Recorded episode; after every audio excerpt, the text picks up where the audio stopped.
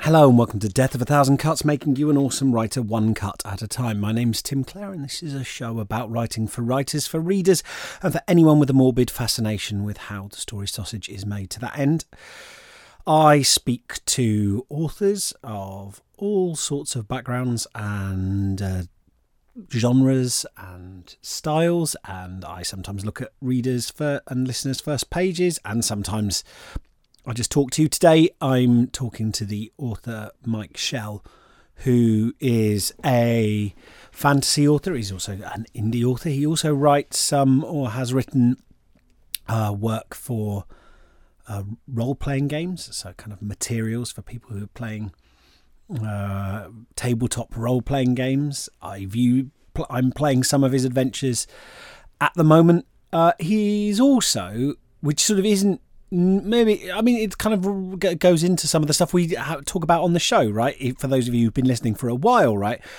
He also happens to be uh you know professionally he's trained as uh, as a uh, therapist doing stuff with anxiety and panic as a you know he's his background's in psychology. And we actually get on to anxiety at the end of our chat because if you listen to the show a lot, you know I have anxiety, and so I talk about my mental health a little bit on the show, but also because hands up amongst you if you, um, those of you who never experienced anxiety around writing or your work, right? I see no hands going up.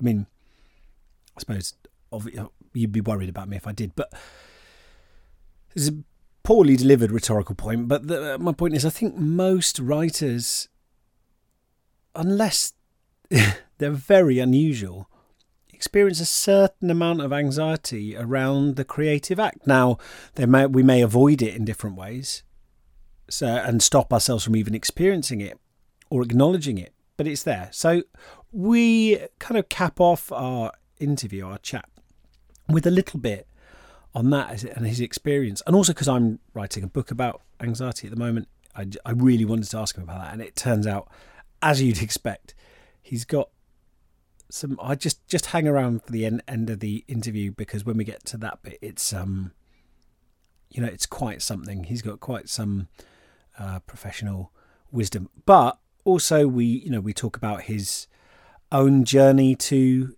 starting to write his own novels and, and, and some of the ways in which you know, he had to get past his own inner critic to start doing that. We talk a little bit about writing, I guess, interactive stories. You know, we've had different uh, authors on the show before who don't necessarily just write fiction. Uh, we had Grant Howitt a while back talking about writing for role playing games like his game Spire. Um, so I this isn't just an episode for you if you write if you want to write uh, interactive fiction or st- adventures for role playing. I, th- I, imagine there's only a small proportion of my audience who would even consider such things. But as I said before, I think cross training is so important. And there's so many considerations that come into play when you think about how can I write essentially a story with no protagonist. That's what materials are for something like Dungeons and Dragons or Pathfinder or any of these different games, Call of Cthulhu. It's like I'm going to write a world that you could have an adventure in, but there's no characters because the players come along and they invent those characters themselves. There's, you know, there's might be a villain, there might be some antagonists, there might be some bit part characters, some what we call NPCs, non-player characters, uh, along the way that they encounter. You know, there might be a victim, there might be various persecutors, there might be uh, there, you know, there might be a, a, mentor figure that I've written, but the main characters have to be able to slot into this story. Now, when you start thinking what makes a good environment for them to exist in, what makes a good story world, I think the questions you start asking yourself and the results you come up with are really interesting and uh, suggestive in the non-erotic sense. And I just think it's an angle that a lot of writers don't really come at their work from. And I think it can apply to literary fiction, right? What kind of environment is like, and world and milieu, if you want to get showy offy about it, um, is an interesting one for the story. You know what? You know from like lit- literary fiction, for example, this concept of the set piece. You know what kind of what what some cool places for my characters to go, or for my character to be experiencing whatever um, fancy aporia or whatever we'd be doing literary fiction. You know what what are some interesting worlds that they could be moving through? I think that's a consideration whether you're writing romance. If you're writing a romance novel right what's a cool place for that to be happening? You can you can look at that exactly the same way as you would writing an adventure and go well how can i create and those of you who write you know uh, romance well I'm, I'm probably telling you stuff you already know but you can kind of go how can i put a situation where the characters can't wander off too far well i might put them on a cruise together. I might trap them in a lift together. You know, you want to find some ways in which they're maybe people who wouldn't normally be coming together. Uh, FNAR, I, I kind of put in a situation where they have to uh, encounter each other. These things go through. You can work in a kind of piece of crime fiction. How can I set up a world with compelling hooks that then when I plonk my protagonist into it, they will be you know, they can't really really can't avoid wanting to follow them. They're not what we call railroaded. They don't have to. They've got choice. They've got agency, but they're gonna not be able to resist f- finding out more about this. They're going to be motivated. Well, those are things that just by thinking about how one might write an adventure, you can then apply to your fiction in any genre. And so that's why I think this is really a really useful discussion whether you want to write adventures or not. I just think cross training is so so is a force multiplier for your craft. And and then we talk about talk a bit about in, like self publishing and the indie scene and what he's learned from that. And, and, we also just talk about some of his influences as well. It's a really really nice choice uh, chat. I was really looking forward to talking to Mike. Uh, took us a little while to to work out because of the time differences. Uh, and because he's a person with stuff to do. But um, I'm really, really glad. And I mean, this is irrelevant to the fact that I think you know you should go and check out his books. Like The Aching God is the first in the series. You can go and download a sample of that and get reading. Uh, it's relevant to that. I think those they're they're like cool adventures, and you'll find them really interesting. And I've been reading his stuff and just. In, enjoying diving into a kind of rich adventure, and I'm playing through a couple of his adventures at the moment with the two uh, groups that I uh, dungeon master for, and I'm like in the middle of his his world at the moment. So I should say, if you're planning to play either of the adventures we talk about, um, and you're planning to be a player, probably don't listen to our discussion about that because it contains spoilers. Also, if you're planning to read my book, The Honours, and you're not more than halfway through yet, there is kind of like a major spoiler in our conversation as well. Just FYI, you might want to hurry up and uh, read that. Um, links in the show notes if you'd like to have a uh, have a peep at it. But like the final thing I want to say before I hand you over to Mike and you can hear us talking is that, and I'm sure he won't mind my saying this, but after we finish the conversation, as happens sort of most interviews, there's sort of a period where we the mic's off and we're we're just chatting right after we've finished recording, uh, you know, sometimes stuff comes up in that and whatever, but it's just like a lovely chance to just have a conversation. Well, like as soon as we stopped recording, um, Mike made a point of immediately recommending to me and giving shout outs to, I'd say like a dozen different writers in the sort of indie community who he really likes, whose work he wanted to signal boost, who he was saying you should speak to these people. I think they'd be great for your show. I think you'd really love their work. And he just like made a point of lifting up the people around him and just and and it just I think came out of a genuine enthusiasm for his peers' work. We talk a little bit about community in this episode, and I think there's some great lessons to learn from that.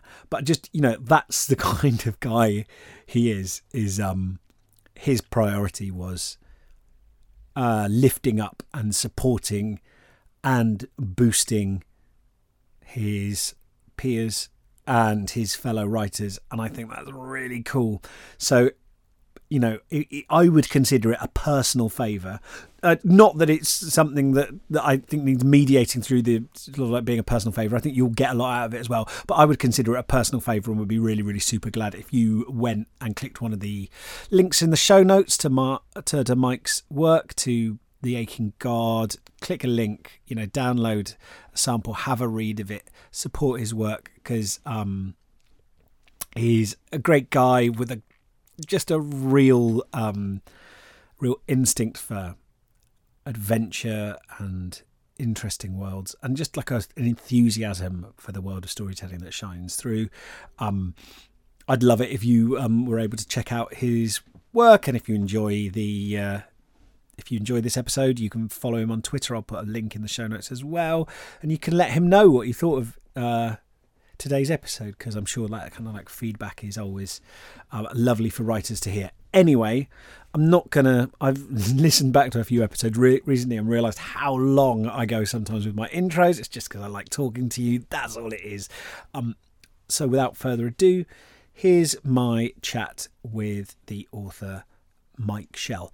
I do hope you enjoy it.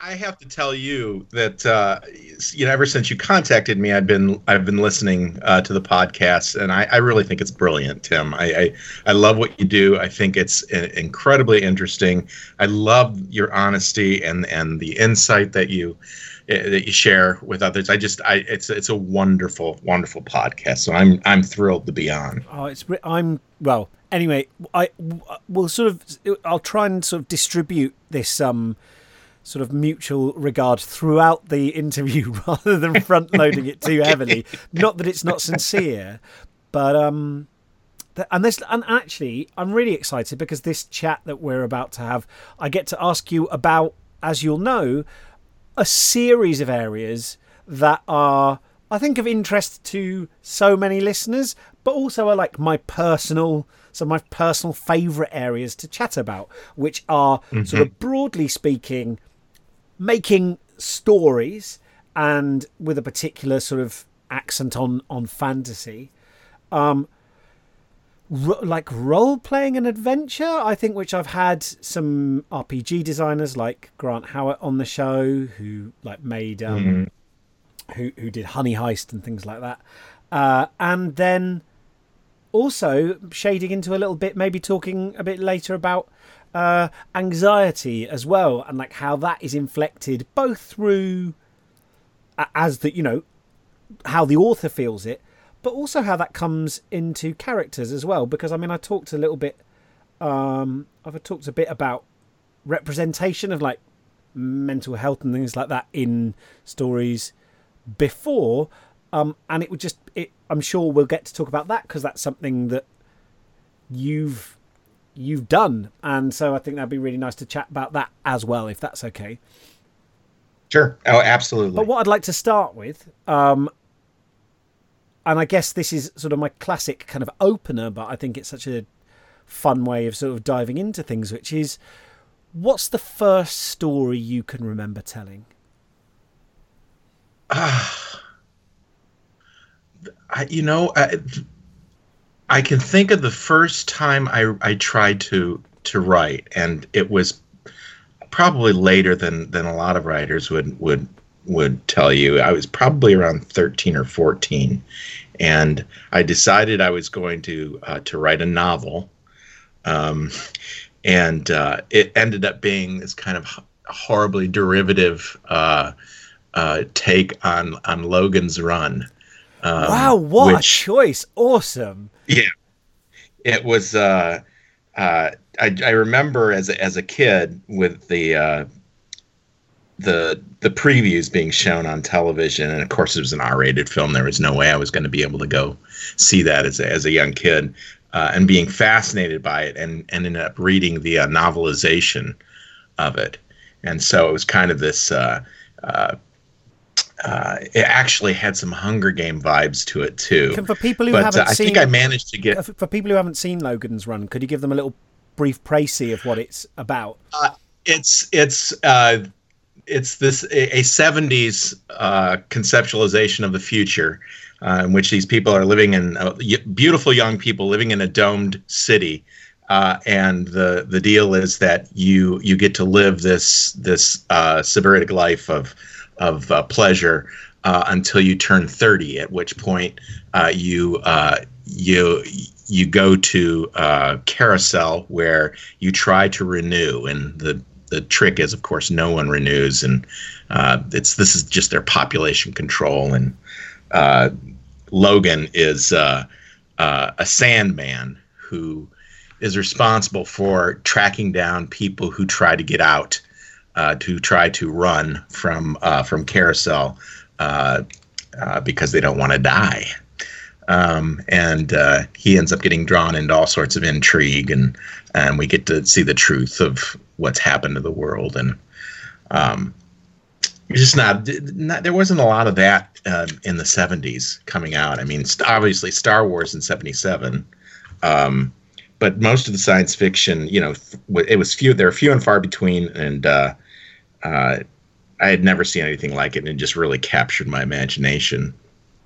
It's. I mean, I now I'm just in a kind of reverie, talking, uh, thinking about it, and you know, bits of the film have dated, but the feel oh, yeah. of it, right? Like the vibe and the kind of tone of the movie is like it's got that weird combination of science fiction, but with like I don't know how to explain it, but kind of like a mythic feel behind it. Yes, yes. Can you and absolutely and, and and that and the story that you that you wrote? Do you remember sort of what it was a what it was about? How it kind of like how it embodied some of those things? Oh, it was a post-apocalyptic world where you know people got selected for this game. It sounds so much like the Hunger Games now, and of course this is 1970, so I'm I'm wanting royalties. um, I can't tell you how many times that kind of thing has happened where I've had this idea and then down the road, you know. but at any rate, um, uh, I, I I I recall it being this this post-apocalyptic world where where these kids are getting selected to do this this uh, combat game, and uh, they try to escape, and they end up going out into this blasted landscape with giant spiders in Roanoke, Virginia, for some reason, and um, it's one thing that sticks out in my mind. But I think I probably got about uh, 60 to 90 pages, handwritten pages into it before I kind of uh, uh, sputtered out. That's a lot. Uh, That's, I mean, well yeah. done. That's awesome because you're like, you're like 13, 14. No one's watching you. No one's making you do it. So you're doing this in right. your free time. And you would, I think that's sort of, I think like we can be sort of really, you know, not defensive, but we can be really kind of like apologetic about what we tried to do as teenagers. But I often like look back at what people have done when they were quite young and the effort they put into. And I kind of think that's, I think that's fantastic, Mike. Like that you did so much just because and you know, I, I, because I get so many emails from adults going, "Oh, I'm really struggling to write," and yet you sat down and you went, "I'm going to just have a go at this." That's cool. Well, well, the truth is that's the most that I wrote until I actually wrote my novel because I, I you know, I made many attempts over the years to write, and uh, other than academic writing, which is you know. Uh, hideously tedious in so many ways. Um, I, I really had got I got paralyzed because what would happen is I would write a little bit and then obsessively edit and re-edit and re-re-edit until I had squeezed every ounce of joy and inspiration out of whatever it was I was I was trying to create, and uh, that just really paralyzed me for years. What do you think happened between you writing this first sort of expansive attempt where you were just following the characters and discovering this kind of world opening out around them uh, with them. Uh, what do you think happened between then and this point where you uh, were becoming you, you you found yourself kind of unable to do anything without kind of going back and kind of crushing it? Self-consciousness uh starting to worry about what other people would think, knowing that I wasn't right. I wasn't writing for myself. I wanted other people to read it and love it and think it was wonderful, and thereby think I was wonderful. Um, I really think that's that's a big part of what it was, is just this idea of uh, okay, I'm now I'm writing for other people's consumption, and uh, Uh, what if they don't like it? What if it isn't wonderful? Uh, what if they don't think it's wonderful? Um, what if I embarrass myself? So a lot of it was just tied into this sense of a kind of a performance anxiety, I think, um, and just the self criticism and and never being satisfied with with what I was producing. So, like for a lot of people, they they don't they don't, sometimes they don't ever get beyond that point, or they have like the vaguest intimation of that feeling and never even try. And so, one thing I want to ask before we kind of go on to talking about your work is around this time or around these years, what are some of the stories that you read or the movies that you saw where you were like, oh, what, this is the juice? The kind of things that, despite all those feelings, were getting you to like at least have a go. The kind of books you read and went, oh, Oh, this is it. This feeling, I don't quite know what it is, but this yeah. is it. The book that made me a reader was Harper Lee's To Kill a Mockingbird. I had to, I can't remember if it was the sixth, seventh grade that it was assigned. And I was, I was, I've generally been a terrible procrastinator my entire life. And I put off reading this until the last minute and finally sat down the weekend before we needed to start talking about in class and absolutely just devoured it. I couldn't, I was just absolutely absorbed uh, by it. Um, I also, that soon after that, started reading uh, Kurt Vonnegut and just was really drawn into his work as well. I, I really, I, I really believe, yeah, I, I grew up in a uh, lower middle class uh, uh, working well you would think of as as uh, as working class um, home in uh, the Midwest in uh, Dearborn, Michigan, and uh, uh, with parents who would later on turn out to be Reagan Democrats. Um, and here I am, you know, as as an adult very, very uh, much a, a, leftist, and uh, I really think it was because of the literature I read when I was a, a teenager. I think that uh, that Vonnegut and and writers like Harper Lee kind of formed my my value system. Um, I guess I, you know, raised in the in uh, the church too. I took the social gospel seriously, and uh, I really think it was my reading that made that happen. That's really interesting. What do you think is going on there that um where a book can do you think like when books sort of uh, resonate with somebody, do you think that they are actually that they're just activating something that's always in there in terms of like teaching lessons or maybe shifting someone's ideological view or expanding something or or do you think because that's you know it seems on the face of it like quite an amazing thing that you can read fictional stories and they can have sort of more of an impact on you than say the views of your parents and what they try and hand down to you or the people in your mm-hmm. immediate environment what do you think is going on there when a story sort of can stories teach us stuff or do they just or, or, or, oh, or do we already think those things Absolutely, absolutely. I, I think that uh, that oftentimes uh, stories are, are camouflage for for ideas and ways for us to access empathy in uh, in ways perhaps that we don't necessarily do in our everyday lives. I mean, we certainly get introduced to people in fiction uh, who we wouldn't meet in our in our everyday lives. I mean, I I grew up in uh, I mentioned Dearborn, Michigan, suburb of Detroit, um, which is probably one of the most balkanized uh, metropolitan areas in the United States, where you have, you know, my, my neighbor, I'm my my uh, real last name is is, is Italian, uh, and so my neighbors were the Gallos and the Corpolongos and and the Mazzolas, and uh, you know just surrounded by by Italian American families. There's the Polish suburb, the Jewish suburb, uh, African American people generally concentrated into the Detroit area. Despite the fact that I grew up in the Detroit area, I was in the 11th grade, which would have made me 16, 17, before I met and spoke to a person who was African American. Wow.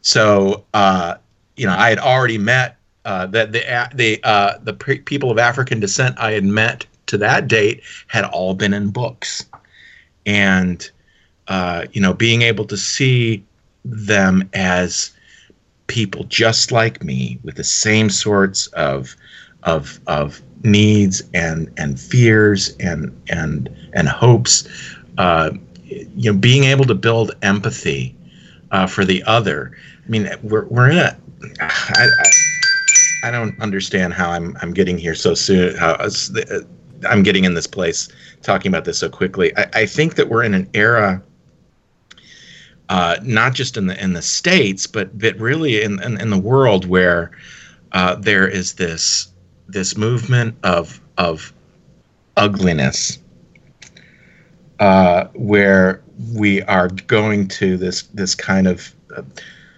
demonizing of the other.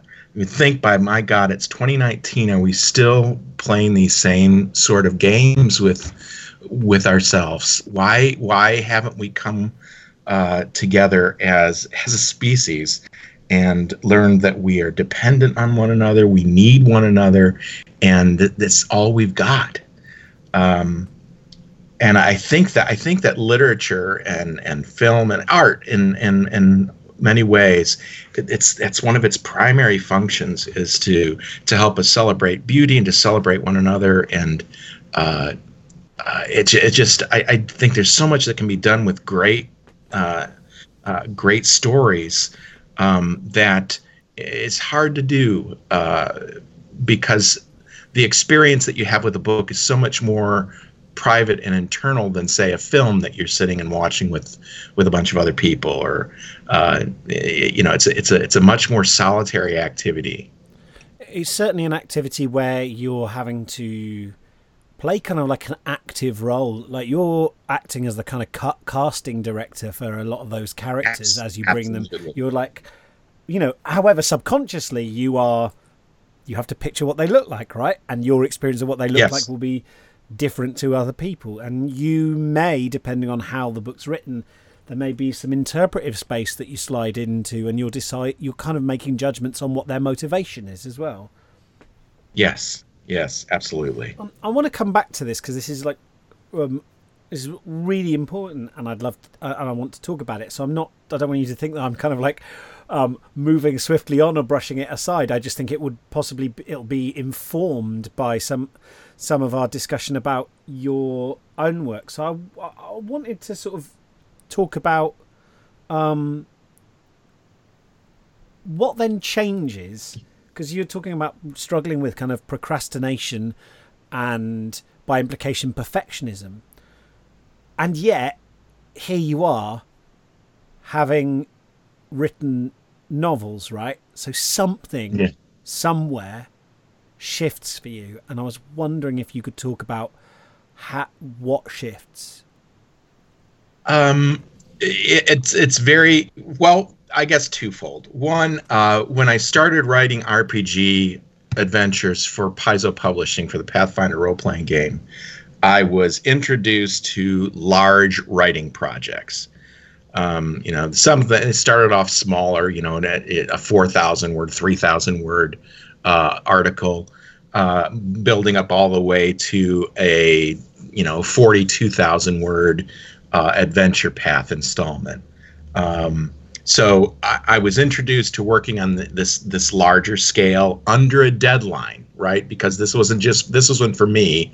This was for uh, you know I was a freelancer. I was supposed to be delivering a product, and with that time pressure and, the need to be to be organized and disciplined, I think that helped. Can I can I deal. ask sort of what your role is in, in, in that situa- situation? Like, do they come to you and say, "We want an adventure about"? This, or are you given sort of like a, a place and some parameters and they're asking you to fill it in, or are you providing, I suppose, the flavor for something where the content already exists? What was your role in those situations? Uh, generally speaking, uh, you know, Paizo is is guiding. They they have a vision uh, for their for for Pathfinder and uh, for instance, an adventure path is uh, is one is kind of their their uh, uh, their primary product, uh, flagship product. Um, and it's a series of adventures that take player characters from first level all the way up to 17, 18, 19, 20th level. And so there's a, there is a story uh, that is told over six uh, six chapters, and each of those chapters is written by a different freelancer. And so they have an overarching story they want to tell, um, and they have a story within each one of the chapters they want to tell, and they give you an outline of you know we want we want this to occur we want that to occur we might want this monster to be included we want this kind of a character to be designed so they're giving you uh, an outline, but really leaving you a great amount of leeway to to uh, fill in the in the gaps and make the story your own. Um, so uh, you know if you, as I said, this is a flagship product for for Paizo, so you don't start off writing adventure paths. They start you much smaller, and uh, and and test you out, making sure you can hit deadlines, making sure that you uh, can follow instructions and uh, before you get there. But uh, but they really do. I, I just found it to be uh, really uh, a great way to get going because I had essentially uh, a ton of provocative writing prompts to get me me going and and and use my creativity. So. Yeah, that's that's more or less what the process. Yeah, it, like. it sounds like I was surprised how much I enjoyed the first time I wrote the English script for a video game, and I remember I remember I was also sort of like did the was did was like consultant director when we recorded voices, and this was like I hadn't put a novel out or anything. I uh, I uh, basically blagged my way into the job, and it was series of sort of silly flukes, but. Um, I remember I made the mistake of like apologizing to one of the voice actors and going, "Oh, you know, I'm sorry, this isn't exactly Shakespeare." And they were like, looked at me and they were like, "I'm having loads of fun." And then I was like, "Oh, oh yes, so am I." Oh, this is mm-hmm. like, and then I and I realized how much I enjoyed sort of someone else making a lot of the sort of those the blank page decisions and saying yes. we're writing this adventure in space and the baddies are like these genetically modified dinosaurs and in, who pilot ships and um, this is what the you're going for. And actually then i didn't have to worry about any of that. I could just worry about the dialogue. And i was like i'm having a whale of a time here. And i suddenly realized yeah. it reminded me how much i can enjoy writing because the the, the pressure like and also it was sort of somebody else's story and i was just getting to I bit, I guess like role playing itself, right? I was getting to improvise within their world, and it was great fun. Right. Yes. Yes. Yes. So, and then from that, you, and so you saying that that then gave you the sort of confidence, or just loosened something up enough that you were then able to move I, into your own fiction. No, because this is the thing. My my wife uh, had said many times you know why are you why are you telling stories in someone else's world? Why don't you why don't you write uh, a novel? And you know my response was it's not that easy. You know you, you don't understand. You know i've i've you know doing my own i've tried for years to do it. I mean and literally you know decades of of, of trying and just being uh, being foiled after 10 to 20 pages of you know again obsessive uh, editing and what really, what was the the the the final ingredient that enabled me to do this was uh, I, I, attended uh, Gen Con. I, I, live in Indianapolis, Indiana now, and uh, Gen Con, the, the enormous gaming convention, happens in my backyard every year. And uh, I had been attending. I started attending uh, when I uh, began writing for Paizo, and in I believe it was in 2016, I went to the Writers Symposium uh, that they have there. And uh, I can't remember the, the panel. I can't remember who the, who the panelist was, but he was just sharing what his writing process was. And he said that every morning he sat down and took whatever he had written the day before, whatever, you know, 1,500 to 3,000 words he had written the day before, and he did one quick editorial pass over that uh, over that chunk and then picked up the thread from there. And I sat down. I thought that I wonder if that would work for me, um, because I've got I had a, a, a novel in mind, and and we could talk about where that came from if you want to later. But uh, maybe that maybe that will work for me. And over the course of the next ten weeks, I managed to generate 132,000 word first Sorry, wait, draft. How, over how many weeks? ten. What? Yes. Oh, uh, I, I, you know, I, I'm. Look, I know that you know this came uh, on the back of lots of effort and toil and struggle, but I, I feel I can hear the howls of jealousy echoing across the the planet of people hearing. I mean, no, that's fantastic. I am happy for you, but that's It- it- it incredible. makes- what a difference from, Yeah. from Oh, not yeah, being able oh, to do it at all I- to being just like, okay, bang, here it is. Absolutely, and, and it felt it almost felt as though it was it was already preformed in my mind and was just I was just getting it out, you know, on uh, in this case, yeah, on the computer screen. But uh, if it makes you feel any better, the the second book in the series uh, took me ten months to generate a first draft. So, uh, you know, By my that standards, was uh, Mike, that- that is still really quick. So I would say, like, even then, that's fantastic and a really good working rate. And I don't think anyone would would would would ever um, uh, think that that was slack at all. But um, it, it- it gave me but the, the first book gave me this that the it was real the second book in a lot of ways was a crisis of confidence and i, I know that you know that sophomore slump that people talk about uh, is a real thing um, because my expectation was well i'm going to sit down and i'm going to write the, the first draft in in uh, you know 10 or i'll oh, give yeah, I've- myself I've, 12 cra- yeah, I've cracked. Yeah, I've cracked this now. I'm a writer. Yeah, Look, I've I've done a book, so I'm a writer. So writers can write without any problems or complications, right? Yeah, yeah. No, I know those feels. Yeah Um, uh, yeah. So- Sorry, go on. Yeah go, go ahead. I- i'm i'm i have nothing of interest to say go ahead um, well, you were just about to say sort of the actual source of where this book came from. I guess the seeds of it. Now we've kind of got that kind of craft process. There was also, but you had an uh, you had an idea um, ready to go, right? Yeah. Yeah, actually, uh, two years before, two Gen Cons before that, I had made a pitch for a standalone adventure for Pathfinder uh, to uh, uh, Paizo's uh, creative director, James Jacobs. And it was essentially the the dungeon crawl part of the novel and the uh, the history behind uh, what what led to it. And uh, uh, he passed on it. It's not not quite what we want. I, I just ah, this is a, this is a really I really just think this is an interesting idea. The next year, you know, I harangued him again about you know let do this as a standalone, and his response was, you know, this sounds like something that maybe you need to do on your own. So I threw around the idea of uh, of writing uh, a self-published module. Um, you know, it's a they have. Uh, uh, the open gaming license, and so you've got a lot of third-party publishers who are creating content.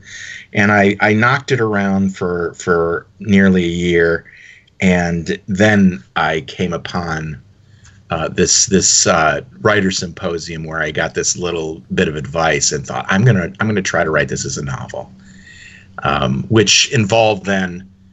Uh, taking this this idea for a module and, the, and the, the you know one of the ways that writing RPG material differs from writing a novel is that when you write an RPG adventure, uh, you are not writing the protagonists. The protagonists are the players and their characters, and uh, and and in a novel, obviously, you're responsible for all the characters, but especially so for for your protagonists, and uh, and so that was I had to essentially create this as a uh, pull it out of the world of Golarion, which is the campaign world that uh, Pathfinder that that Paizo produces, uh, and create my own world with my own characters and and and a protagonist that uh, that would be compelling enough to to take this kind of in in many ways very tropey story and make it real. It's such a it's such a sort of mind-boggling thing to try and explain to authors coming at it from the other direction who maybe fancy that they could write uh, an RPG adventure. And you're like you've got to write a story with no protagonists or with right. putative there's got space for protagonists but you don't get to choose what they do. You don't get to choose who they speak to they might try and negotiate with this character they might just kill them and in which case we need right. some other way to find out this information they might make some very bad in fact they will make some very bad decisions and right. and this world still needs to have options for them. How are you going to do that? So to do it the other way and to um, it, it's that that is is also sounds very challenging, but also very exciting because I guess it's like you almost had to play your own adventure. Yeah, it, it yeah exactly, and and and the thing is. Uh, one of the things that uh, that I've found that players recoil against is the idea of being railroaded into anything. They want to have it open ended. They don't want to feel like they're following the uh, the all the breadcrumbs that you you know this linear path that you've created for them. Uh, they really resent that. Uh, so uh, and you know i'm i'm writing this rpg thing say look i'm i'm trying to tell a story here guys. You need to you need and and so you know writing a novel for me was really liberating because then i could i could decide what everyone did when they did it how things turned out and now i can tell a proper story right? Um, yeah writing rpg adventure it presents the some special challenges. That for me probably was the biggest one was as making sure that i wasn't um, forcing players to do uh, exactly what I wanted them to do. I, I want to come back to this in in a bit because I actually think that in thinking about RPG sort of writing theory can really teach writers who maybe even have no set, uh, sort of idea about wanting to write an adventure. But I think there's so much that cross training can teach us about having characters with good motivations and having plots that don't feel like they're on rails to the reader. You know, so when a protagonist yeah. makes a decision, it does feel like they've chosen it, even if you, the author, this is what you wanted them to do. Of course, it is. Um, the the right. readers feel like they're watching someone who could have done anything and did this thing. Um, but before we get there, I'd just like to talk about specifically the character, the protagonist that you chose to populate this adventure, and maybe you can talk a little bit about what uh, what their particular challenges are and the world that they were facing. Okay. Um, I, you know, I, am uh, if there was one trope I wanted to avoid, it was the uh, wide-eyed farm boy um, protagonist. Um, I, you know, I sat down to write this novel when I was 53. Um, and I thought, you know, there's just we need to have we need to have more uh, protagonists who are in the later half of their lives. So I'm going to make I'm, my protagonist is going to be a grizzled veteran, uh, essentially called back unwillingly into service, and uh, I had an image of him as being very competent and stoic. And uh, as I was planning him out, it, it, just so happened at that time that I I saw uh, Wolf Hall uh, the BBC production of Wolf Hall with Mark Rylance as uh, as Thomas Cromwell, got, very got, sympathetically. I've got, I've got, to tell you, I love Mark Rylance so much. I do, but for, di- for, for, different reasons, possibly than you. He he voices a character called Flop on um, a children's television show called uh, Bing, and um, Flop is a very very lovely uh, sort of a carer and parent to this rabbit called Bing. I watch it with my three year old daughter, and he's very, mm-hmm. very, very calm. And he'll say things like, you know, Bing always like has a toy, a, a beloved toy that he then accidentally breaks, or he's he's there cooking some biscuits that get burnt. Uh, and and Flop will voiced by Mark Rylance will always just say something like, "Oh dear, Bing, I don't think I can help you with that." Don't worry, don't worry, Bing. It's no big thing. And he is just my absolute. Whenever parenting is get getting too much, he's I'll have, have my like, what would Flop do? I just channel Flop and I'll go, don't worry, Suki. It's no big thing. So that's sorry. I just had to say that is my Mark Rylance moment. Is that I had not uh, I had not uh, been aware of any of his work until Wolf Hall, so that was my introduction to him. Um, I love that. Yeah, he's done a, a, lot of. I mean, I've noticed him a lot more now. he's, obviously, he's a fantastic knowing. actor. I really like him a lot. Oh, yeah, I, and I love you know I, I, I love the the character he portrayed in, in Wolf Hall. You know, I, I know a lot of people have feelings about the way uh, Cromwell is is uh, portrayed in, in the uh, the Hilary Mantel's novels, but um, I, that character just that was that was my guy. Um, and you know, I needed to transplant him to a fantasy world, put a magic sword in his hand, and and uh, and and take it from there. But that, but there's there needed to be something more uh, about him, and uh, you know one of the things that uh, uh, yeah, uh, uh, an old chestnut you hear over and over again as a writer is is write what you know. and so I thought about that, and you know, I, my day job, I I went to graduate school in clinical psychology, and I've been a psychotherapist for uh, you know over over 20 years, and um, my area of expertise is anxiety and panic specifically. And so I've worked with a lot of uh, people with with panic attacks, survivors of trauma, and I I couldn't off the top of my head recall any fantasy that I had read where you had a character who was experiencing what we would call PTSD from what they had experienced. And you think about the kind of horrific things that happen in, in, in a fantasy setting. And uh, so I decided that my, my main character would be uh, a person who had. Uh, who was experiencing uh, the symptoms of PTSD from what he had ex- had seen. Um, and so that was there. There was my character, and and uh, I've always wanted. Uh, you know, I, I enjoy. Uh, you know, I enjoy realistic portrayals of fantasy worlds. Um, I, I, like it to feel. Uh, and it, it sounds uh, it's kind of asinine, but um, uh, something that doesn't feel like a cartoon. Yeah, I, I see. I, I know exactly what you mean. I wonder if you could just, would you mind sort of expanding on that a little bit? Because I suppose for some listeners who don't re, who maybe are le- sort of less literate in fantasy, will be like, well, what do you mean? Uh, how do you mean a more realistic? magic or well, more, some... well, you said a magic sword how can you make a a world with a magic sword more realistic. What do you do you think? Right. What does that mean for you?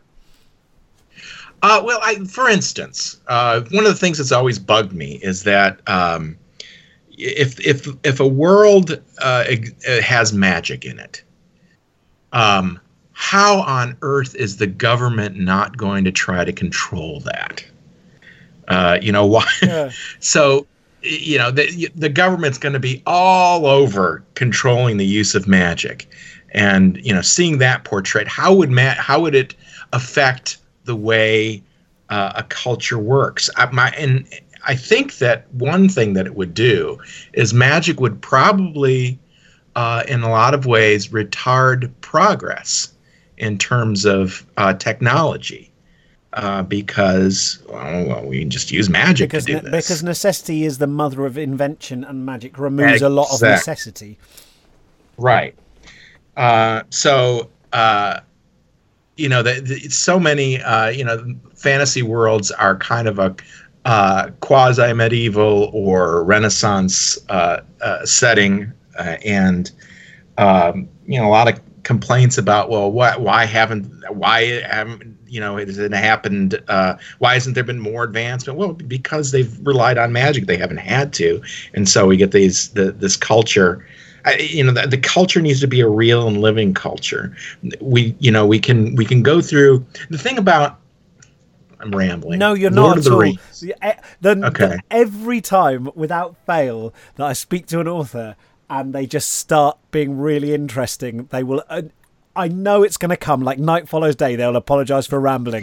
what you're doing is being an enthusiast about something that you love and you're an expert on. So it's wonderful to hear. All right. I think of something like Lord of the Rings, you know, beloved uh, uh, books, obviously.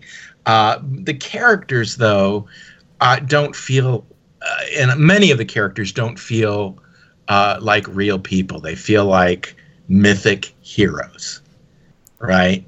Um, and it, it, and their motivations. Every everyone is is very noble, and or or very evil. There's generally no in between, and uh, you know I think that that one reaction to that has been you know what uh, we we call grimdark where no good deed goes unpunished. No one has pure motives. If you try to do anything uh, good it's probably going to end in a horrific disaster.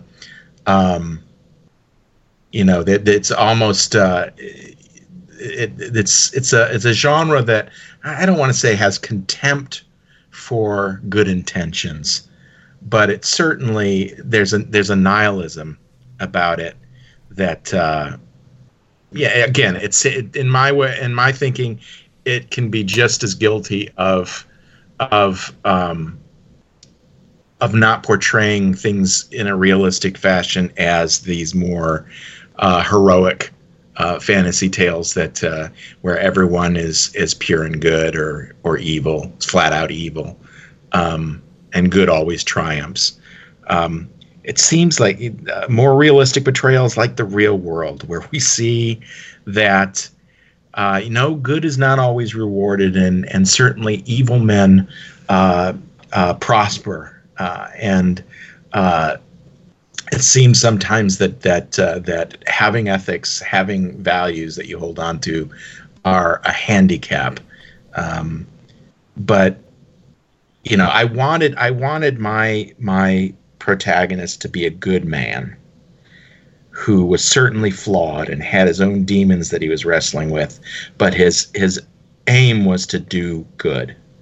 Um, and just wanted him to, in that way, to be an unequivocal hero rather than an anti-hero. Um, so making him someone who was deep, you know, was deeply damaged and had kind of retreated from the world, being drawn back in, that that seemed a whole lot more interesting to me than some, uh, you know, noble hero galloping to the rescue, or you know, someone with all sorts of uh, dirty ulterior motives uh, for for what they they were doing. I, I mean, I I'm gonna I I I, I, I I absolutely um. I, I, I don't doubt you. I I'm not um saying that that isn't a legitimate position. I would suggest, um, I can't really hold myself back from saying this. I, I would suggest maybe that we sometimes remember uh, Tolkien as being less gritty than he actually is. And when I've reread the books, I've often been surprised at how not sort of glorious high fantasy it is, and how mm. actually Smeagol stroke Gollum is quite a compromised character who has highs and lows and is conflicted in places, and he's supposedly the baddie. Um, and that some of our good characters, you know, like including Frodo, you know, I'd argue, you know, it actually complicates quite a lot of the tropes and predate, and it even has a hero who fails at the end, who goes, actually, you know what, I don't sure, want to do, I don't sure. want to do this. You know what, I'm going to keep this for myself. I don't want to do this. Yes. Right. Fair. Fair and enough. then and in the final chapters, actually, I think you get a lot of like stuff to do with PTSD and the impossibility of coming home. The final chapter in the Shire, where you know there's reflections on we can't. How will anyone ever understand this, and how can life ever go on? And our final scene with Sam sitting down around the table with his family, and it's like this picture of normality, and it ends with something like the line, Well, he said, here we are, and it just makes me want to weep when I read it because he no one will understand what he's been through. And I feel almost like this story with um, your book with like uh, Sir Auric. Um, is that how you pronounce it? Um, yes. Yeah, is um, I almost feel like we're picking up those characters years later in a way, in some way, a, a character who has had this experience that is like going to the moon is almost incommunicable to the people immediately around them and they kind of sit with it and sit with it and it pops up until one day life kind of knocks on the door and says excuse me you've got some unfinished business i was going to use the metaphor about problems being buried alive but I, given the context of the trauma that seems a bit insensitive but do you know what i mean it's like it's I, that's how Yeah. i feel and I, that's just my like little defense of of tolkien is actually i think you know as someone who had been to the who'd fought in the First World War and his immediate Right. friends around him just were mown down and killed. I, I think he was intimately now. What, what I would agree with you with is that it may be that some of his characters are more like it's kind of like a kind of psychodrama, and they're representing individual impulses of like an entire one person's brain. So they can be a little bit. They're not like a, a whole person on their own. They're kind of like one way of dealing with trauma, and then someone else is something else. Um, but I agree with you totally about like Grimdark as well. That if it's if there's no hope at all, there's no real possibility of tension, right? Because we're just like, well, this is going to end badly, and that's what I love about reading the Aching God. Actually, is like there are there are stakes, right? Like this, you know, there are people we care about, and there is love and there is hope, and that's why if this goes badly, there's something that could be lost. Right. Now, could you Right. talk a little bit about um like so did you write this you did you write this are you would you say I want to like get you to like pick a side now really but feel free to reject the question. Are you a plotter or a pantser?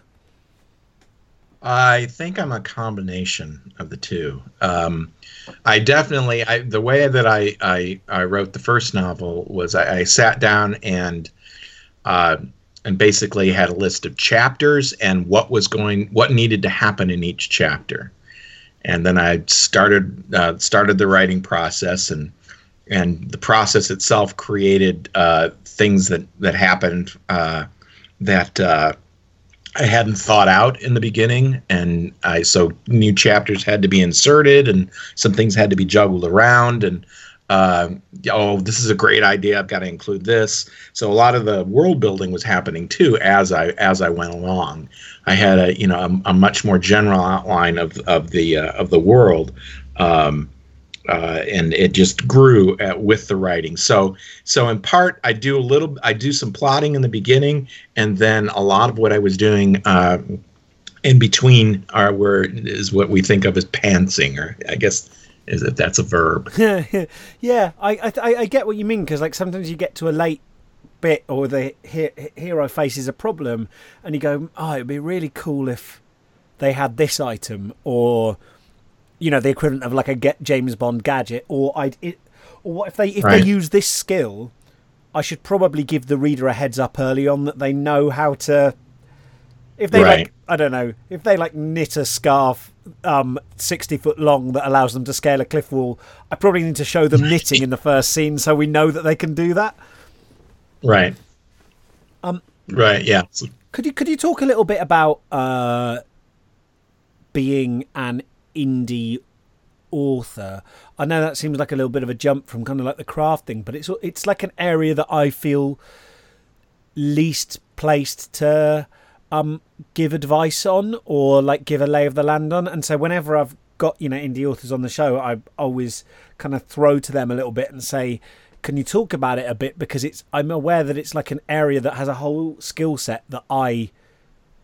What kind of things uh, uh, have what have been some of the upsides and downsides, and what do you think some of the things people need to consider um, when they're making a decision whether they want to go the traditional route or whether they want to kind of go indie?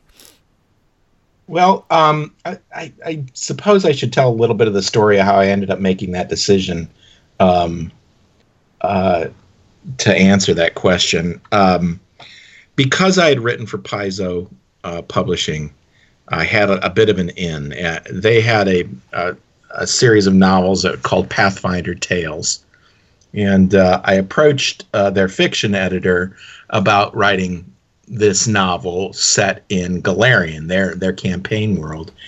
And I was told at the time that you know we're not taking we're not taking any non-published authors. We're only working with published authors. So get have someone else publish you and then come back to us. So um, I at this at a, at one of the writers symposiums I bumped into a an editor at Tor who had worked on some of the they had taken over the Pathfinder Tales line for a time and uh, you know approached him and, and introduced myself and he was familiar with my RPG work. And I said I'm look I'm I'm looking at writing a novel and um, wondering if you would have any uh, advice. And what he told me is when you know I'm familiar with your work. When you're when you've got a draft that you're pleased with send it to me.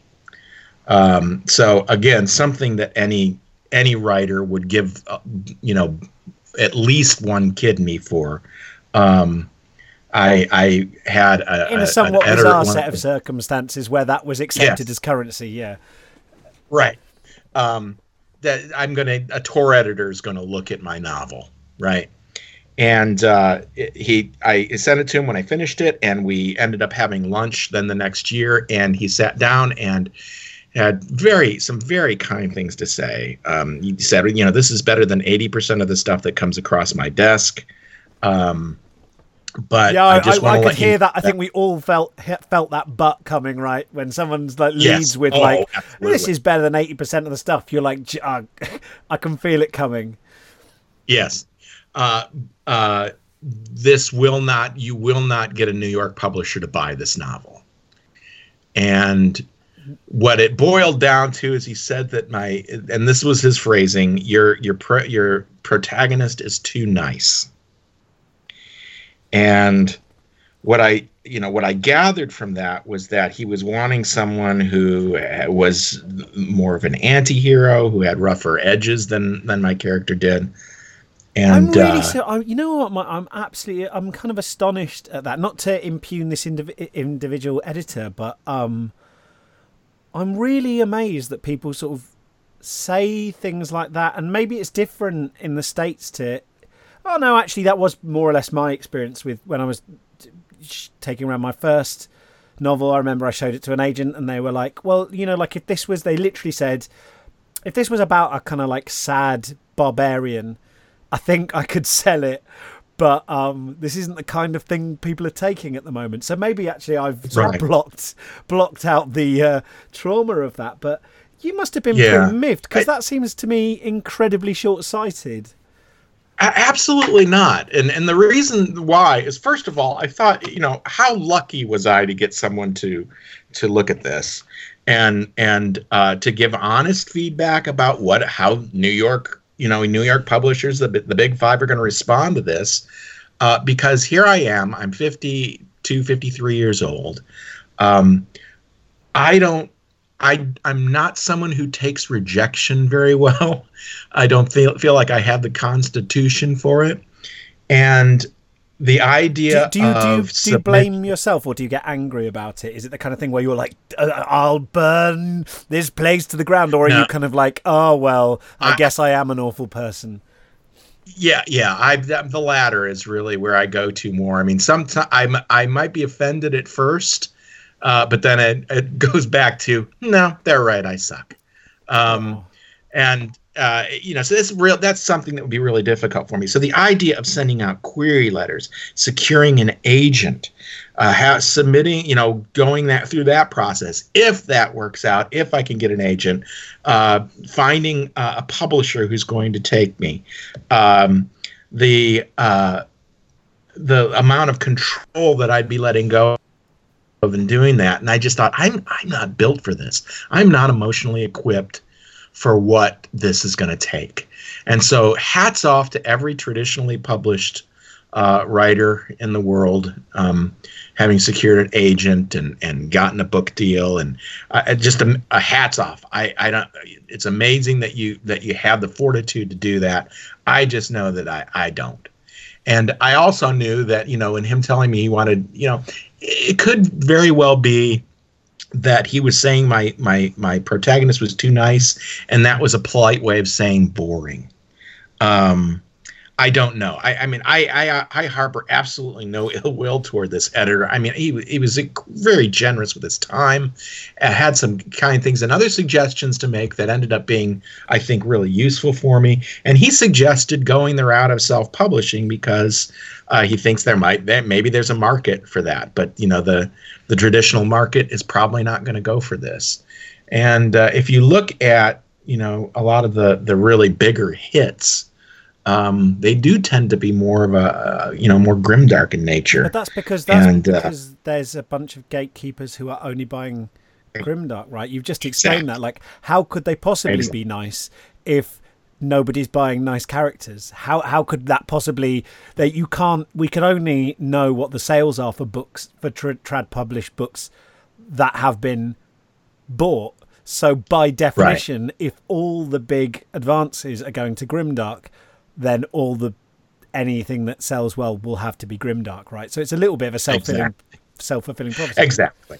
Exactly, and if you if you chat with people in the in the uh, indie community, that's exactly what you're going to hear them say, and and that was certainly my experience, and uh, it it just so happened that uh, just prior to uh, to getting uh, to having this meeting with with the editor, uh, I had stumbled upon a, a a community of indie fantasy authors, a Slack group, um, and that the way that happened too is uh, uh, I had I had been uh, you know whining to myself about how no one on the Paizo chat board seemed to be talking about my stuff anymore, and no one had messaged me in a while. Well, who was the last person to message me? And uh, I looked and and saw the, uh, the the nickname of the person and and looked at his profile. Uh, and this was a year ago that I had had contact with this person.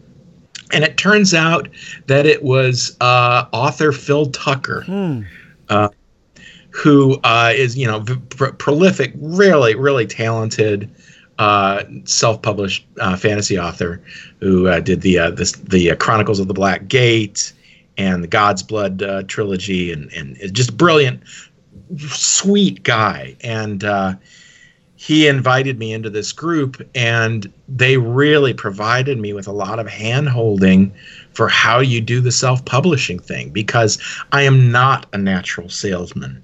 And I, I think that oftentimes when, when people think of self-publishing, that's one of the things that they assume that you have to be this marketing genius. That you'll be kind of like uh, traveling the country doing a kind of like literary equivalent of a medicine show, like uh, right. like a huckster opening up the back of a wagon and saying "Step right up." Right. Um, yeah, which, exactly. which which I don't know. I, I know few people who that wouldn't the idea of that kind of thing wouldn't fill them with horror yeah, that that that absolutely fills me with horror, and and uh, and it was one of you know, it was one of my fears. Also, what was what was the cost going to be? And really, I mean, he he sat me down and uh, along with a number of other just uh, wonderful people in this group, and just advice about finding an artist for your cover. And um, you know, it was it was Phil who put a bug in uh, the ear of. Um, uh, Victoria at Podium Publishing when my book first came out and was doing surprisingly well, and ended up having Podium uh, approach me that first week it was out and asking if I'd I'd be interested in having it produced as an audiobook. Um, so I mean, I I I have been so lucky, Tim. I mean, I think about all the breaks that I've got, all this serendipitous things that happen, people I've met, connections I've made that just have made all the difference in the world. Uh, you know, we think of self-publishing as you know you're all on your own, you know, and and it's a lonely place to be. But the truth is, um, there are communities out there, and uh, they, are uh, and self. In my experience, the majority of self-published writers are are are wonderful people who are do not think of what we're doing as a zero sum game. So uh, you know, if if I succeed, it doesn't mean that you're not going to be able to succeed as well. And uh, so this group that I'm a part of is it, it has uh, people who are you know are struggling and not really having trouble catching on, and and those that are making very very comfortable uh, livings uh, doing this thing, and uh, it's just uh, it's it's been a wonderful experience, and and I I just consider myself to be incredibly lucky to have stumbled upon so many helpful things that have have made it possible. I, I think I, I, I do um, over the last sort of 15 years because it's you know the world of sort of self-publishing and indie publishing has changed so radically with the advent of the internet and the e-readers and things like that my my, my feelings have have sort of changed from feeling that it was i think you know when i was before i was published myself feeling that self-publishing was some kind of lesser adjunct to the true validation oh. of being trad published to now Van- vanity, vanity press yeah exactly and i think there was some truth mm-hmm. when you had to pay like huge amounts of money to get like 50 copies of your book bound and then there was nowhere re- really to to nowhere to right. sell them to feeling that um trad publishing is is in really deep trouble unless it looks at what indie authors are doing and the way that they are connecting with audiences and learns fast off them because they're just going to get eaten alive. Uh, yeah. You know what I mean? Like now, well, now I'm like, tra- trad publishing is, is almost kind of like this kind of like community kind of behind the gates of this great walled city who have been kind of like going, we will continue with the ancient ways. And meanwhile, the barbarians have like made siege engines yeah, they're, and they're learned magic, gates. and you're like, ah, guys, yeah. look out.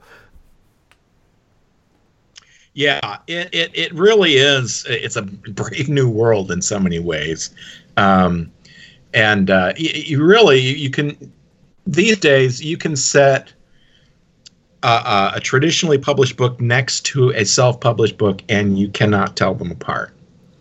I mean, the quality. How did you uh, get that, your um, covers done? Because they look amazing. Yeah, they're wonderful covers. My my initial cover uh, was universally uh, panned as horrifically bad, and Podium ended up saying, "Hey, how about if you let us make a cover for you?" And so their artist, uh, Alexander Rito, I believe is his name. He is a Portuguese uh, artist uh, did he he does the uh, covers for uh, for Podium, and he they did that for me gratis. Uh, I I uh, and they ended up doing you know doing one for the print as well, and they did the same for uh, Sin Eater the sequel, and I anticipate them doing the same for the for the third book when if and when it gets written. Uh, so. I I got really lucky. I, I lucked into another there's another situation where I lucked into something where it ended up costing me less than than it does many other people to get those done. But yeah, I I, lo- I think he did a brilliant job. I really really think they're evocative and and eye catching and they are the co- and, the, co- the colors the color scheme on Aching God is just it's really nice and um, mm-hmm. I, I so just to kind of like pluck a couple of uh, actionables out of there. Um, it seems to me like one of the things you are saying is that community is really, really helpful when you're an indie author. That it just that that's kind of like how you um, maximize your impact. I don't mean to make it sound that mercenary. I know there are people that you get on with as well, but that's that that's a kind of like force multiplier. Oh, absolutely, absolutely, and, and you know, networking is is crucial. I mean, you know, for those who think that you know if you if you write a brilliant novel, it's gonna it's gonna get out there and people are gonna recognize it, and that's how you make this thing work. You got to write something wonderful. And the truth is, there there's plenty there are plenty of wonderful novels that get you know have two reviews on Amazon and been out for years and nothing's happened with them. And it's just because people haven't, it's you know, too, they haven't too close to my actual life, Mike. yeah, uh, well, and that's the thing, and it's I, it's about networking and uh, and and you know there there are some people out there who do think of this as a zero sum game, and you know I I must crush all before me, um, but and you know I, most indie authors can't afford to to to be that way, uh, and uh, you know the the reason I think my first novel did as well as it did and it didn't do stellarly. I mean it did it did really well for for a self-published novel uh, but it certainly didn't go gangbusters. And you know i, I didn't have uh, publishers clamoring to sign me up or any, anything like that. But um, it sold uh, reasonably well and the reason for that is i uh, assembled a team of beta readers who you know in exchange for an honest review got a free copy of of the novel, and uh, with the understanding that they were going to post a review. And so I got I got a number of reviews uh, quickly, which you know tickled the the Amazon logarithms so that uh, it would pop up more in people's searches and uh, you know get when you get some good also bots going that is is another way. I mean, that's the way I find a lot of what I end up reading is is through the also bots on on Amazon.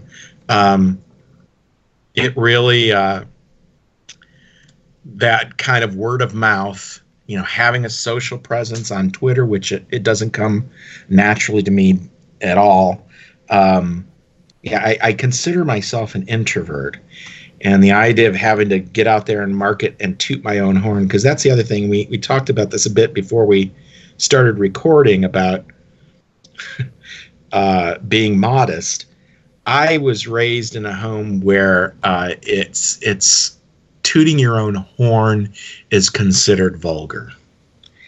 And it's hard for me to say nice things about myself and that and actually had other people give me a talking to about this because I tend to be self-deprecating uh, and and refer to my prose as as turgid, um, uh, and because th- there's almost a sense that if I if I sing my own praises, uh, I'm I'm doing something really loathsome.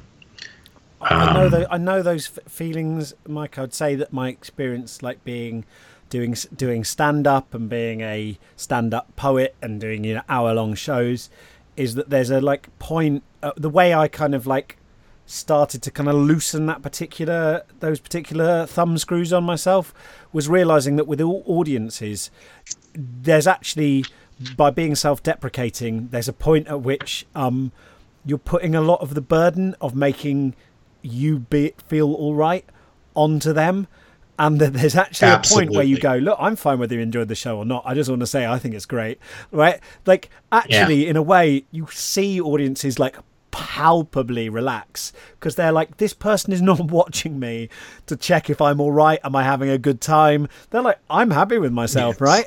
And and what I if it helps you like um, and you know, I'm saying this to everyone out there, give yourself permission to be a bit more. You don't have to be always saying how great you are, but to sort of like be happy about saying that you're great is like I think for a lot of other people eh, that's actually gives them permission they're going oh so it's not on me to make up this kind of perceived deficit um, because a lot of self-deprecation uh, or certainly how I've used it and I'm you know starting to kind of like admit this to myself is it's kind of a con like I'm doing self-deprecation yes. but I'm inviting I'm creating a tension where the other per- people I'm speaking to are kind of asked to step in and do the work Absolutely. for me. You know what I mean? Absolutely. Yes. Yeah, I think that's right on the nose. And and and it's tedious too. You know, frankly, it's tedious. And and you do when when when someone says, you know, I I hope you I apologize for my turgid prose. Um, the truth is uh, there are some people, for instance, in this this uh, writers group that that I'm a part of, who have read my book or tried to read my book, and it you know just oof, it's just not for them, right? They just they they for whatever reason they find it, you know, they they find it unreadable, and it's not because they're brilliant and I suck which would be you know my my go-to response but that tastes vary and i'm not not everyone is going to be uh, thrilled with what i do I'll tell you what, and I'll tell you what, Mike. If, if like, if you want, if you if you want to see some turgid prose, I feel like I can that my baroque multi-claused my goodness. A character only has to walk past a lampshade and and that is the next three pages uh, has been is like oh my gosh don't look at anything. Like tim's gonna describe it. I've read some i've read some books on trees this morning so uh, my readers are gonna have to get the no i'm of course i'm i'm joking. I'm being self-deprecating but I, I'm. I'm i'm kidding right? Yeah absolutely and i think that's a really exciting and liberating point as a writer is where you go, oh, I can't please any everyone. Huh. Oh, I don't have to. Oh, I can choose my readership because there's more than one book in the world and they get to choose themselves as well. And actually, it's far better to give the people who love your stuff like that thing that they want. Um, it's I always I think now like sometimes I when I spoke writers get asked like what's some like key mistakes you think new writers should avoid? And actually i think the better question is like what are some like key great things that new writers can do? Because you can think of like you and i can think of our fa- some of our favorite books or movies right? And we know that they've got some flaws right? We could probably point out better than anyone the areas that they fall down. But there's at least one area where they do something better than anything else we've seen. And as long as you do that really well readers you can take that to the bank because readers will like let let the rest of it slide because they just want the good thing. Absolutely, absolutely, yeah, I I agree, and, and uh, yeah, having uh, you know, I I am a man of opinions, and all of my opinions are well thought out and reasonable and correct. You know, I mean, like, you know, that sense that that I've always been very opinionated about, uh, oh, especially about music, and uh, looking down my nose at people who who aren't listening to the correct music, yeah. and I still haven't I haven't overcome that. Uh, I'm I'm still a horrible snob when it comes to music, but with with uh, with books and films and uh, there's still there's still certainly uh, I have strong opinions but I, I'm a lot less judgmental of others who don't uh, hew to the same tastes uh, that I have. Uh, which is why I can have people in this Slack group who don't care for what I do, yet whose opinions I really respect, who are wonderful people. Um, in fact, you know, I'm, I'm, thinking of two of the uh, two of the women in this group who just don't care for what I've written, who I really uh, appreciate their feedback. I appreciate their their perspective, and um, and it's absolutely okay that they don't love what I'm doing.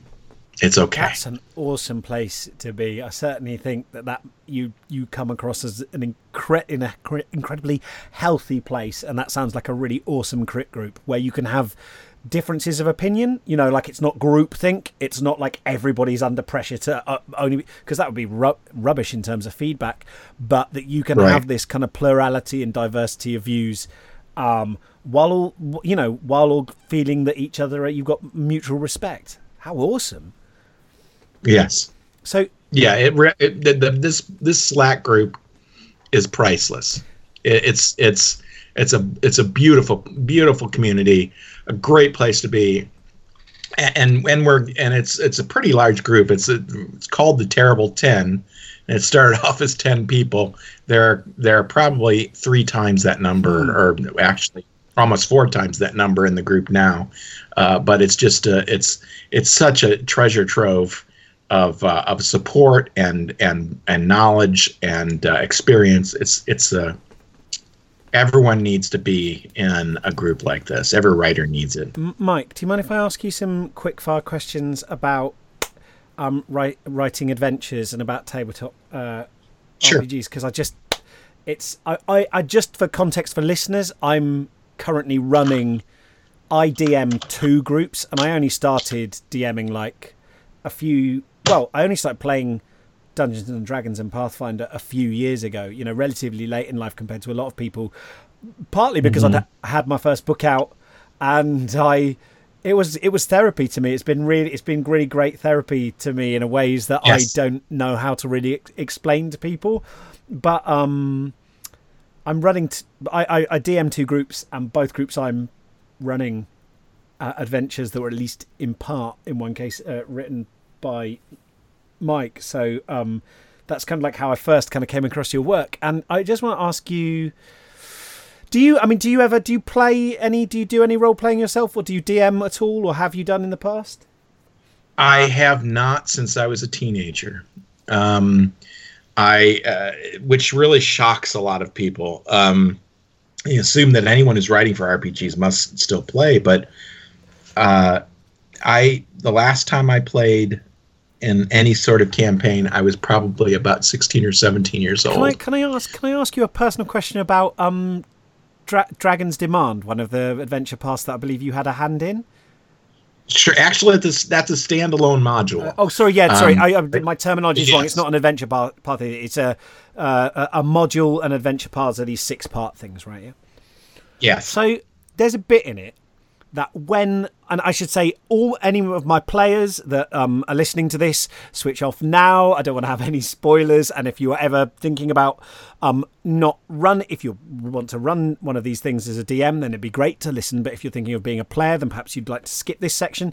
Um, there's a bit in it that when I delivered it to my players, they all looked at me like Tim, Tim, come on, what? Oh my god! And and I know that this adventure path was no, sorry, not adventure path. That this module, Dragon's Demand, was published before my novel, The Honors, came out. But in fact, if you haven't read the honors, this is probably a good time to not listen because I'm going to do a big spoiler for the honors. Right, so I'm going to tell you this, Mike. Halfway through the honors, there's a moment where the protagonist has just extricated herself from being tied up by the from by the villains to a bed. She she's a 13 year old girl. She climbs out the window of this big kind of uh, uh, English country house, and then she looks to the horizon, and flying towards her, and there's been no fantasy in the book up until this stage, is like a gang of humanoid bat creatures who just fly out of a clear blue sky and attack the building she's in. And when I and in your adventure path, there's a bit where there's kind of an auction going on. Sorry, not adventure path, uh, adventure. There's an auction going on, and sort of the same thing happens with creatures very Yes. similar. I did that moment to my players, and they were like, Tim, are you just turning this into Tim Clare fan fiction? They were so. I had to say, I had to like pick up the book and go, it's in here. I didn't do this, but um, can you just took? I just needed to share that with you because they were so. They felt like they felt like I was tricking them, and I was like, "This is in the story. I didn't know it was in here." I got when uh, uh, I got approached about doing a standalone module. They were changing changing the format. They had the the product line had kind of stalled a bit, uh, in part because it was the it was the piece that could could always be put on the back burner, and they decided they wanted to make these things a bigger event, and so this this was going to be the first uh, uh, 64 page versus a 32 page module adventure taking uh, players from first to seventh level, and they wanted it to feature a dragon as the as the big bad, and that's all they gave me. They let me uh, generate the entire story from there. It is, it is such. Um, I have to say, Mike, it is such a rad adventure. We've been having a ball. Oh, thank you. Good. I, I that was it was that was probably one of my favorite things to write because I had so much freedom and uh, again, if we're, if we're doing spoilers here, um, I was able to figure out a way to draw on the, this more Lovecraftian. I know. It's so exciting. Thing. Yeah, and uh, which which was the other uh, the adventure path that you're write, you're writing. Uh, I was able to do, Do the same thing. I know. yeah. And uh, and I uh, if one of my favorite bits of writing I've ever done is this is one of the support articles for that uh, adventure path about the Dominion of the Black. Oh, they're so so. The other this other adventure I'm running is called um, Iron Gods, and it's kind of like fantasy, but um, there are. I'm saying this for the benefit. I know you know this, Mike. I'm saying this for the benefit of the audience. Yeah. Um, but it, but uh, in a in a part of the world where a lot of the relics and dungeons that the players are exploring are like quite obviously as the players realize probably before the characters, um, cr- ancient crashed spaceships and bits of technology. Yes. And and, and, and, and, so the Dominion of the Black are like this this kind of se- they're like kind of like semi Lovecraftian mythos inspired alien.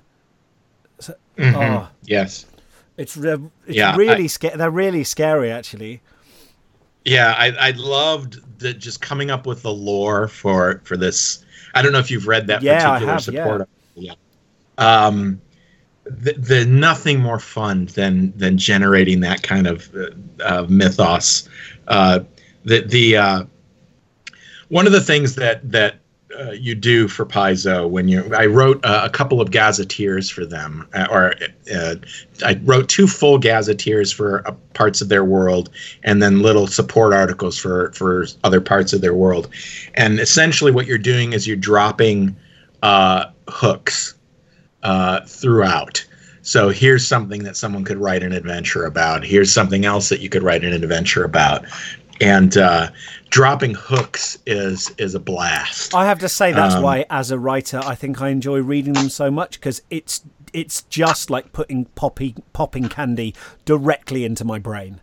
I'm reading yes. these things, going, "Oh, dude, what what what's going on there?" You said what? You said there's been rumors of what?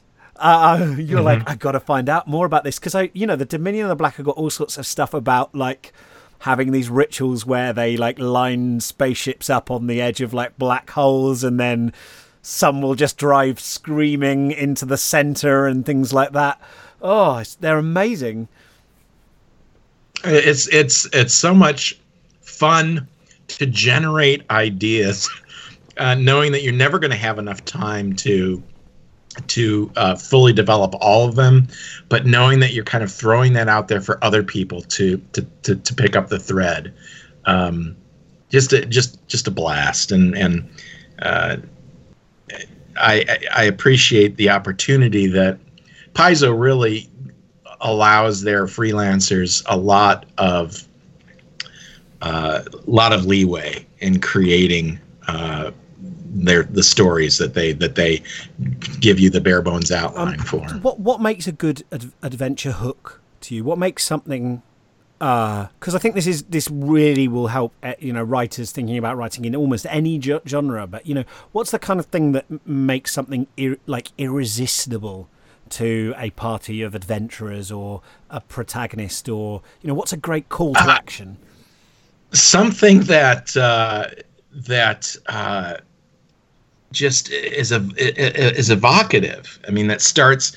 You know, they talk about you know the the the bit about well, there's there's rumor that the Dominion of the Black worship black holes. They see them as deities and and uh, and in religious ecstasy fling themselves into black holes. And what kind of you know questions does that make a person start asking? Um, I want to know more about that. I mean, that's the bottom line: is that is is generating ideas that that excite a person's imagination, and uh, uh, you know, just get them get them to think. Yeah, like uh, immediately, like as a DM, you're like going, okay, so maybe maybe there's a sort of scouting party somewhere on the planet who've uh, this is I'm going really deep nerdy here, but like maybe there's a scouting party somewhere on the planet who've like there's been rumors of like a sphere of annihilation, and like one of the factions trying to get it are like a kind of like advanced party of Dominion of the Black who like semi worship this, see it as a kind of the equivalent of like a right. religious relic and want to get hold of it. Right. Well, you know, mm. and maybe there are antagonists, but maybe there's another maybe there's another group who are going to use it to kind of like take over a country or kill somebody and like who do you ally with here or what you know like it's yeah it's great my brain's fizzing yeah. already. Right. Um, yeah. uh, uh so uh, uh, one uh, one final area kind of if it's all right i just wanted to quickly cover because i feel like it'd be remiss of me not to is you sort of mentioned at the beginning um that you that you're kind of like you that you trained as a psychologist and that you work with anxiety and panic attacks and those are things that um they're also in my wheelhouse of interest because I still suffer from like severe anxiety and um, periodically from um, panic attacks. And at the moment, I'm working on this on this on this book where I'm trying to speak to lots of different experts and get to the bottom of where they can't, you know, what our current best models are and um, where the science is these days and some of the best ways to get through it. Now, I also know because I mention I talk about my own sort of mental health challenges on the podcast. I also know from listeners, dozens of people have written to me to say that they manage similar challenges. Um, have you got any insights on the nature of anxiety and uh, uh, ways that people can start sort of tackling it in their own lives? Um, I was trained in a pretty strict cognitive behavioral model. Um, I'm not sure how well it well informed your your the listeners are going to be about that. Cognition is a thought.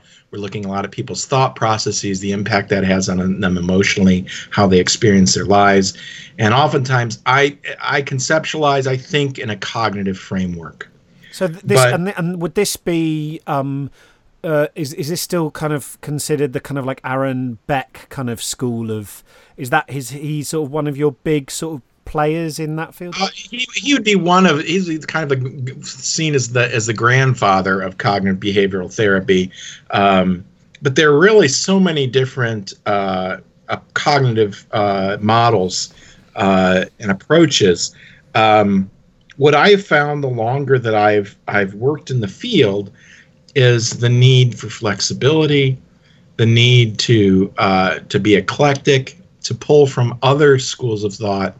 One thing as a therapist, you know, early on when I'm working, I was working with people with anxiety. We'd go right into, uh, you know, there's a huge education component, having people understand anxiety from an evolutionary perspective, what it's there for, why it's so hard for us to ignore, what happens when when we have false alarms going on, and uh, and then teaching them interventions.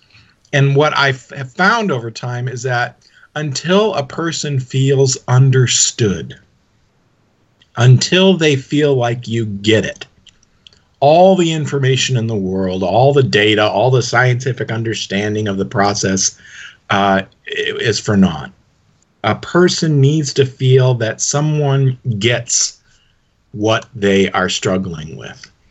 And so, what that comes down to is uh, is more humanistic approaches, uh, interpersonal approaches, um, meeting a person where they're at, and uh, meeting them with empathy and kindness um, this is kind of coming full circle from the beginning. Um, I find this coming up so much for me with clients over and over again is just how many people lack kindness in their lives whether it's from from the the people in their in their lives uh, or from themselves and really needing to meet people where they they they recognize the need to have compassion for themselves.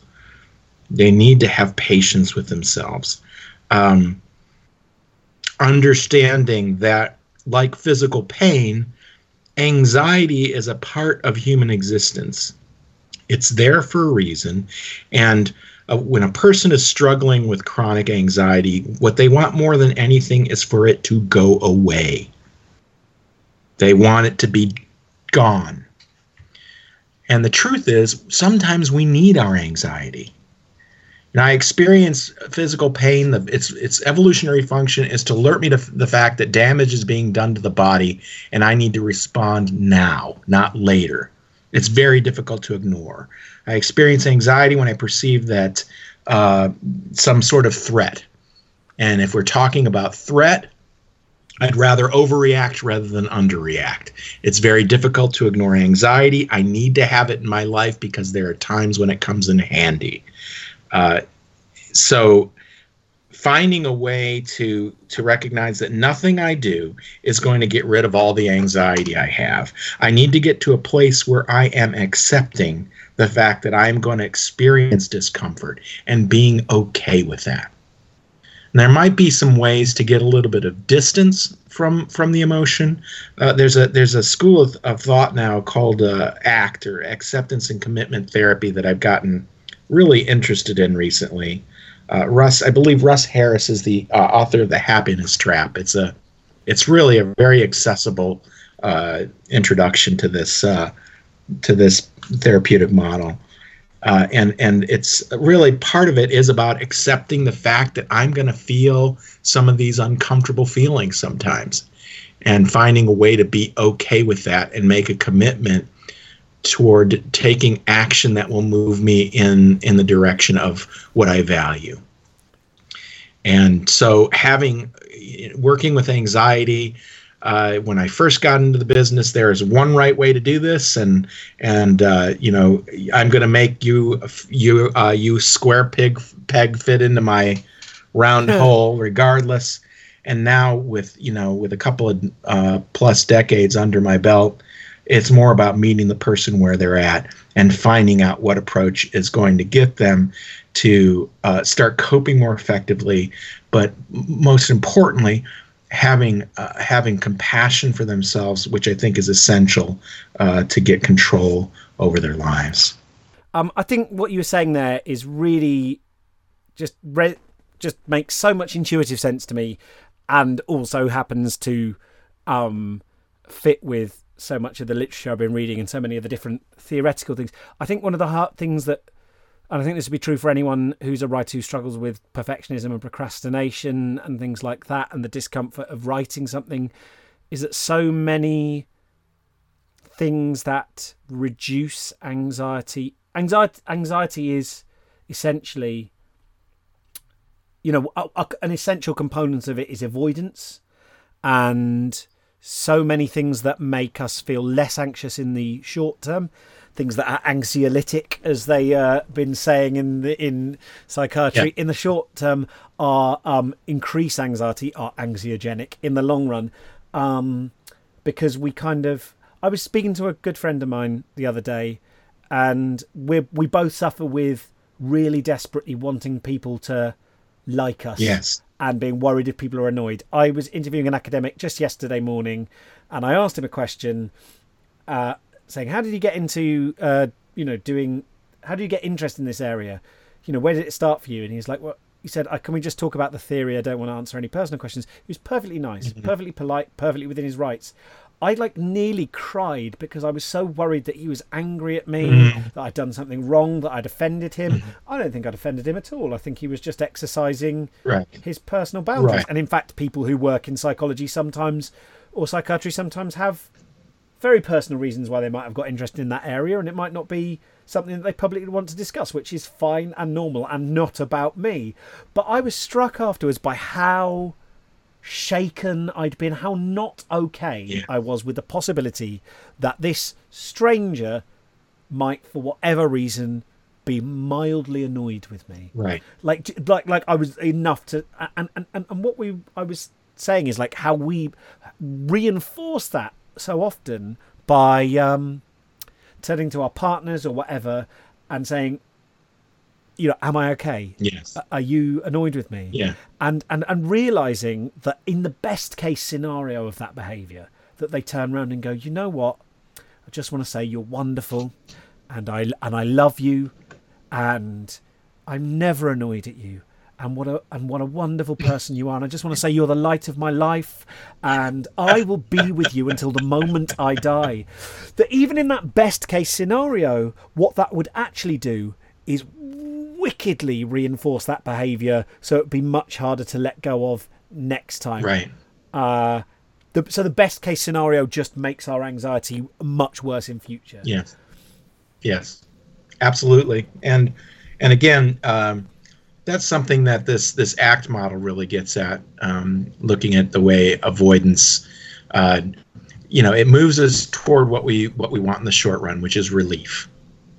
Um, but in the long run, uh, ends up exacerbating the problem and uh, the trick sometimes is figuring out. You know, there, there are times when we do need relief, right? I mean, we just need relief. I don't need to fix this right now. I just need relief.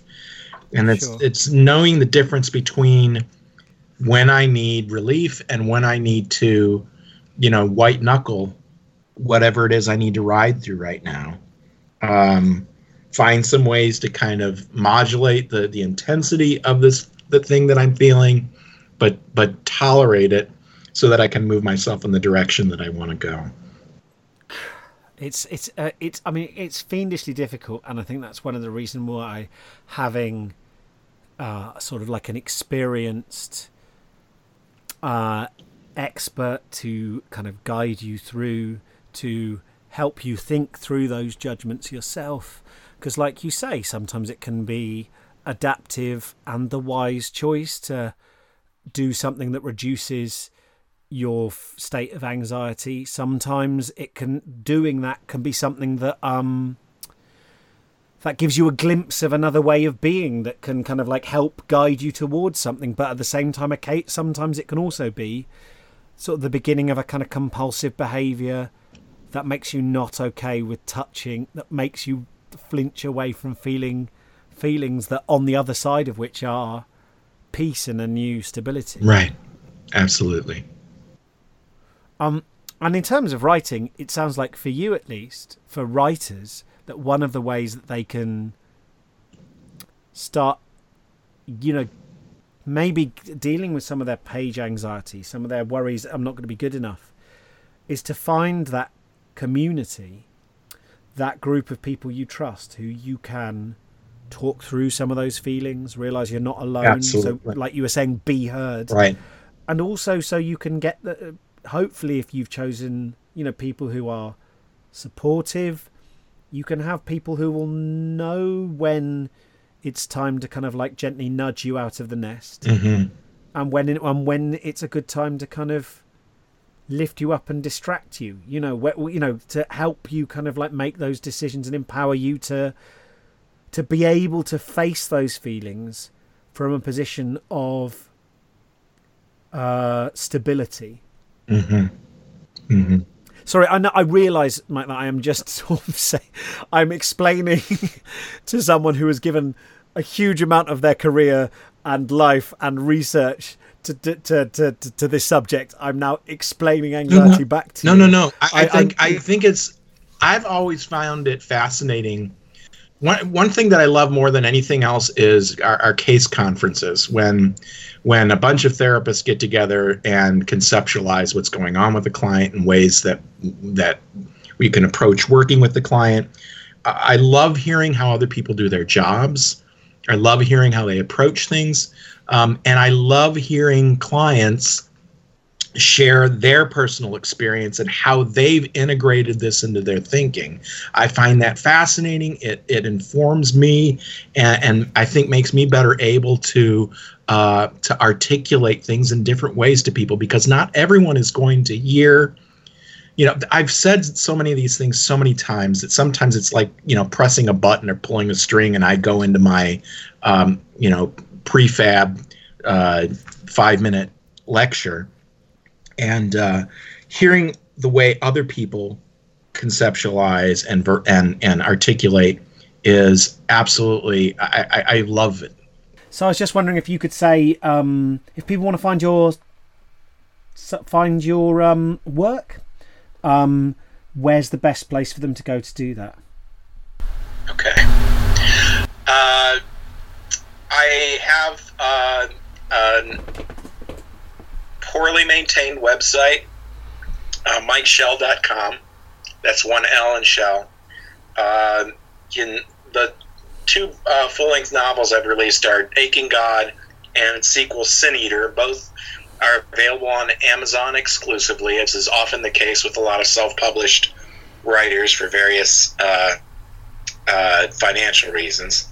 Um, I'm on Twitter at Mike Shel uh, Author and uh, that's that's probably it. Those are the ways you can get hold of me. Fantastic. I'll put links to all of those in the show notes to today's episode. So, anyone listening, you can just click on those and uh, go through and uh, check out uh, Mike's work. I, I really uh, recommend uh, um, uh, downloading aching Go- the aching garden having uh, ha- checking it out i think you'll have a really really great time. Mike thank you so much for being so generous with your time and um, chatting to me about all um, our sort of uh, diverse areas of shared interest.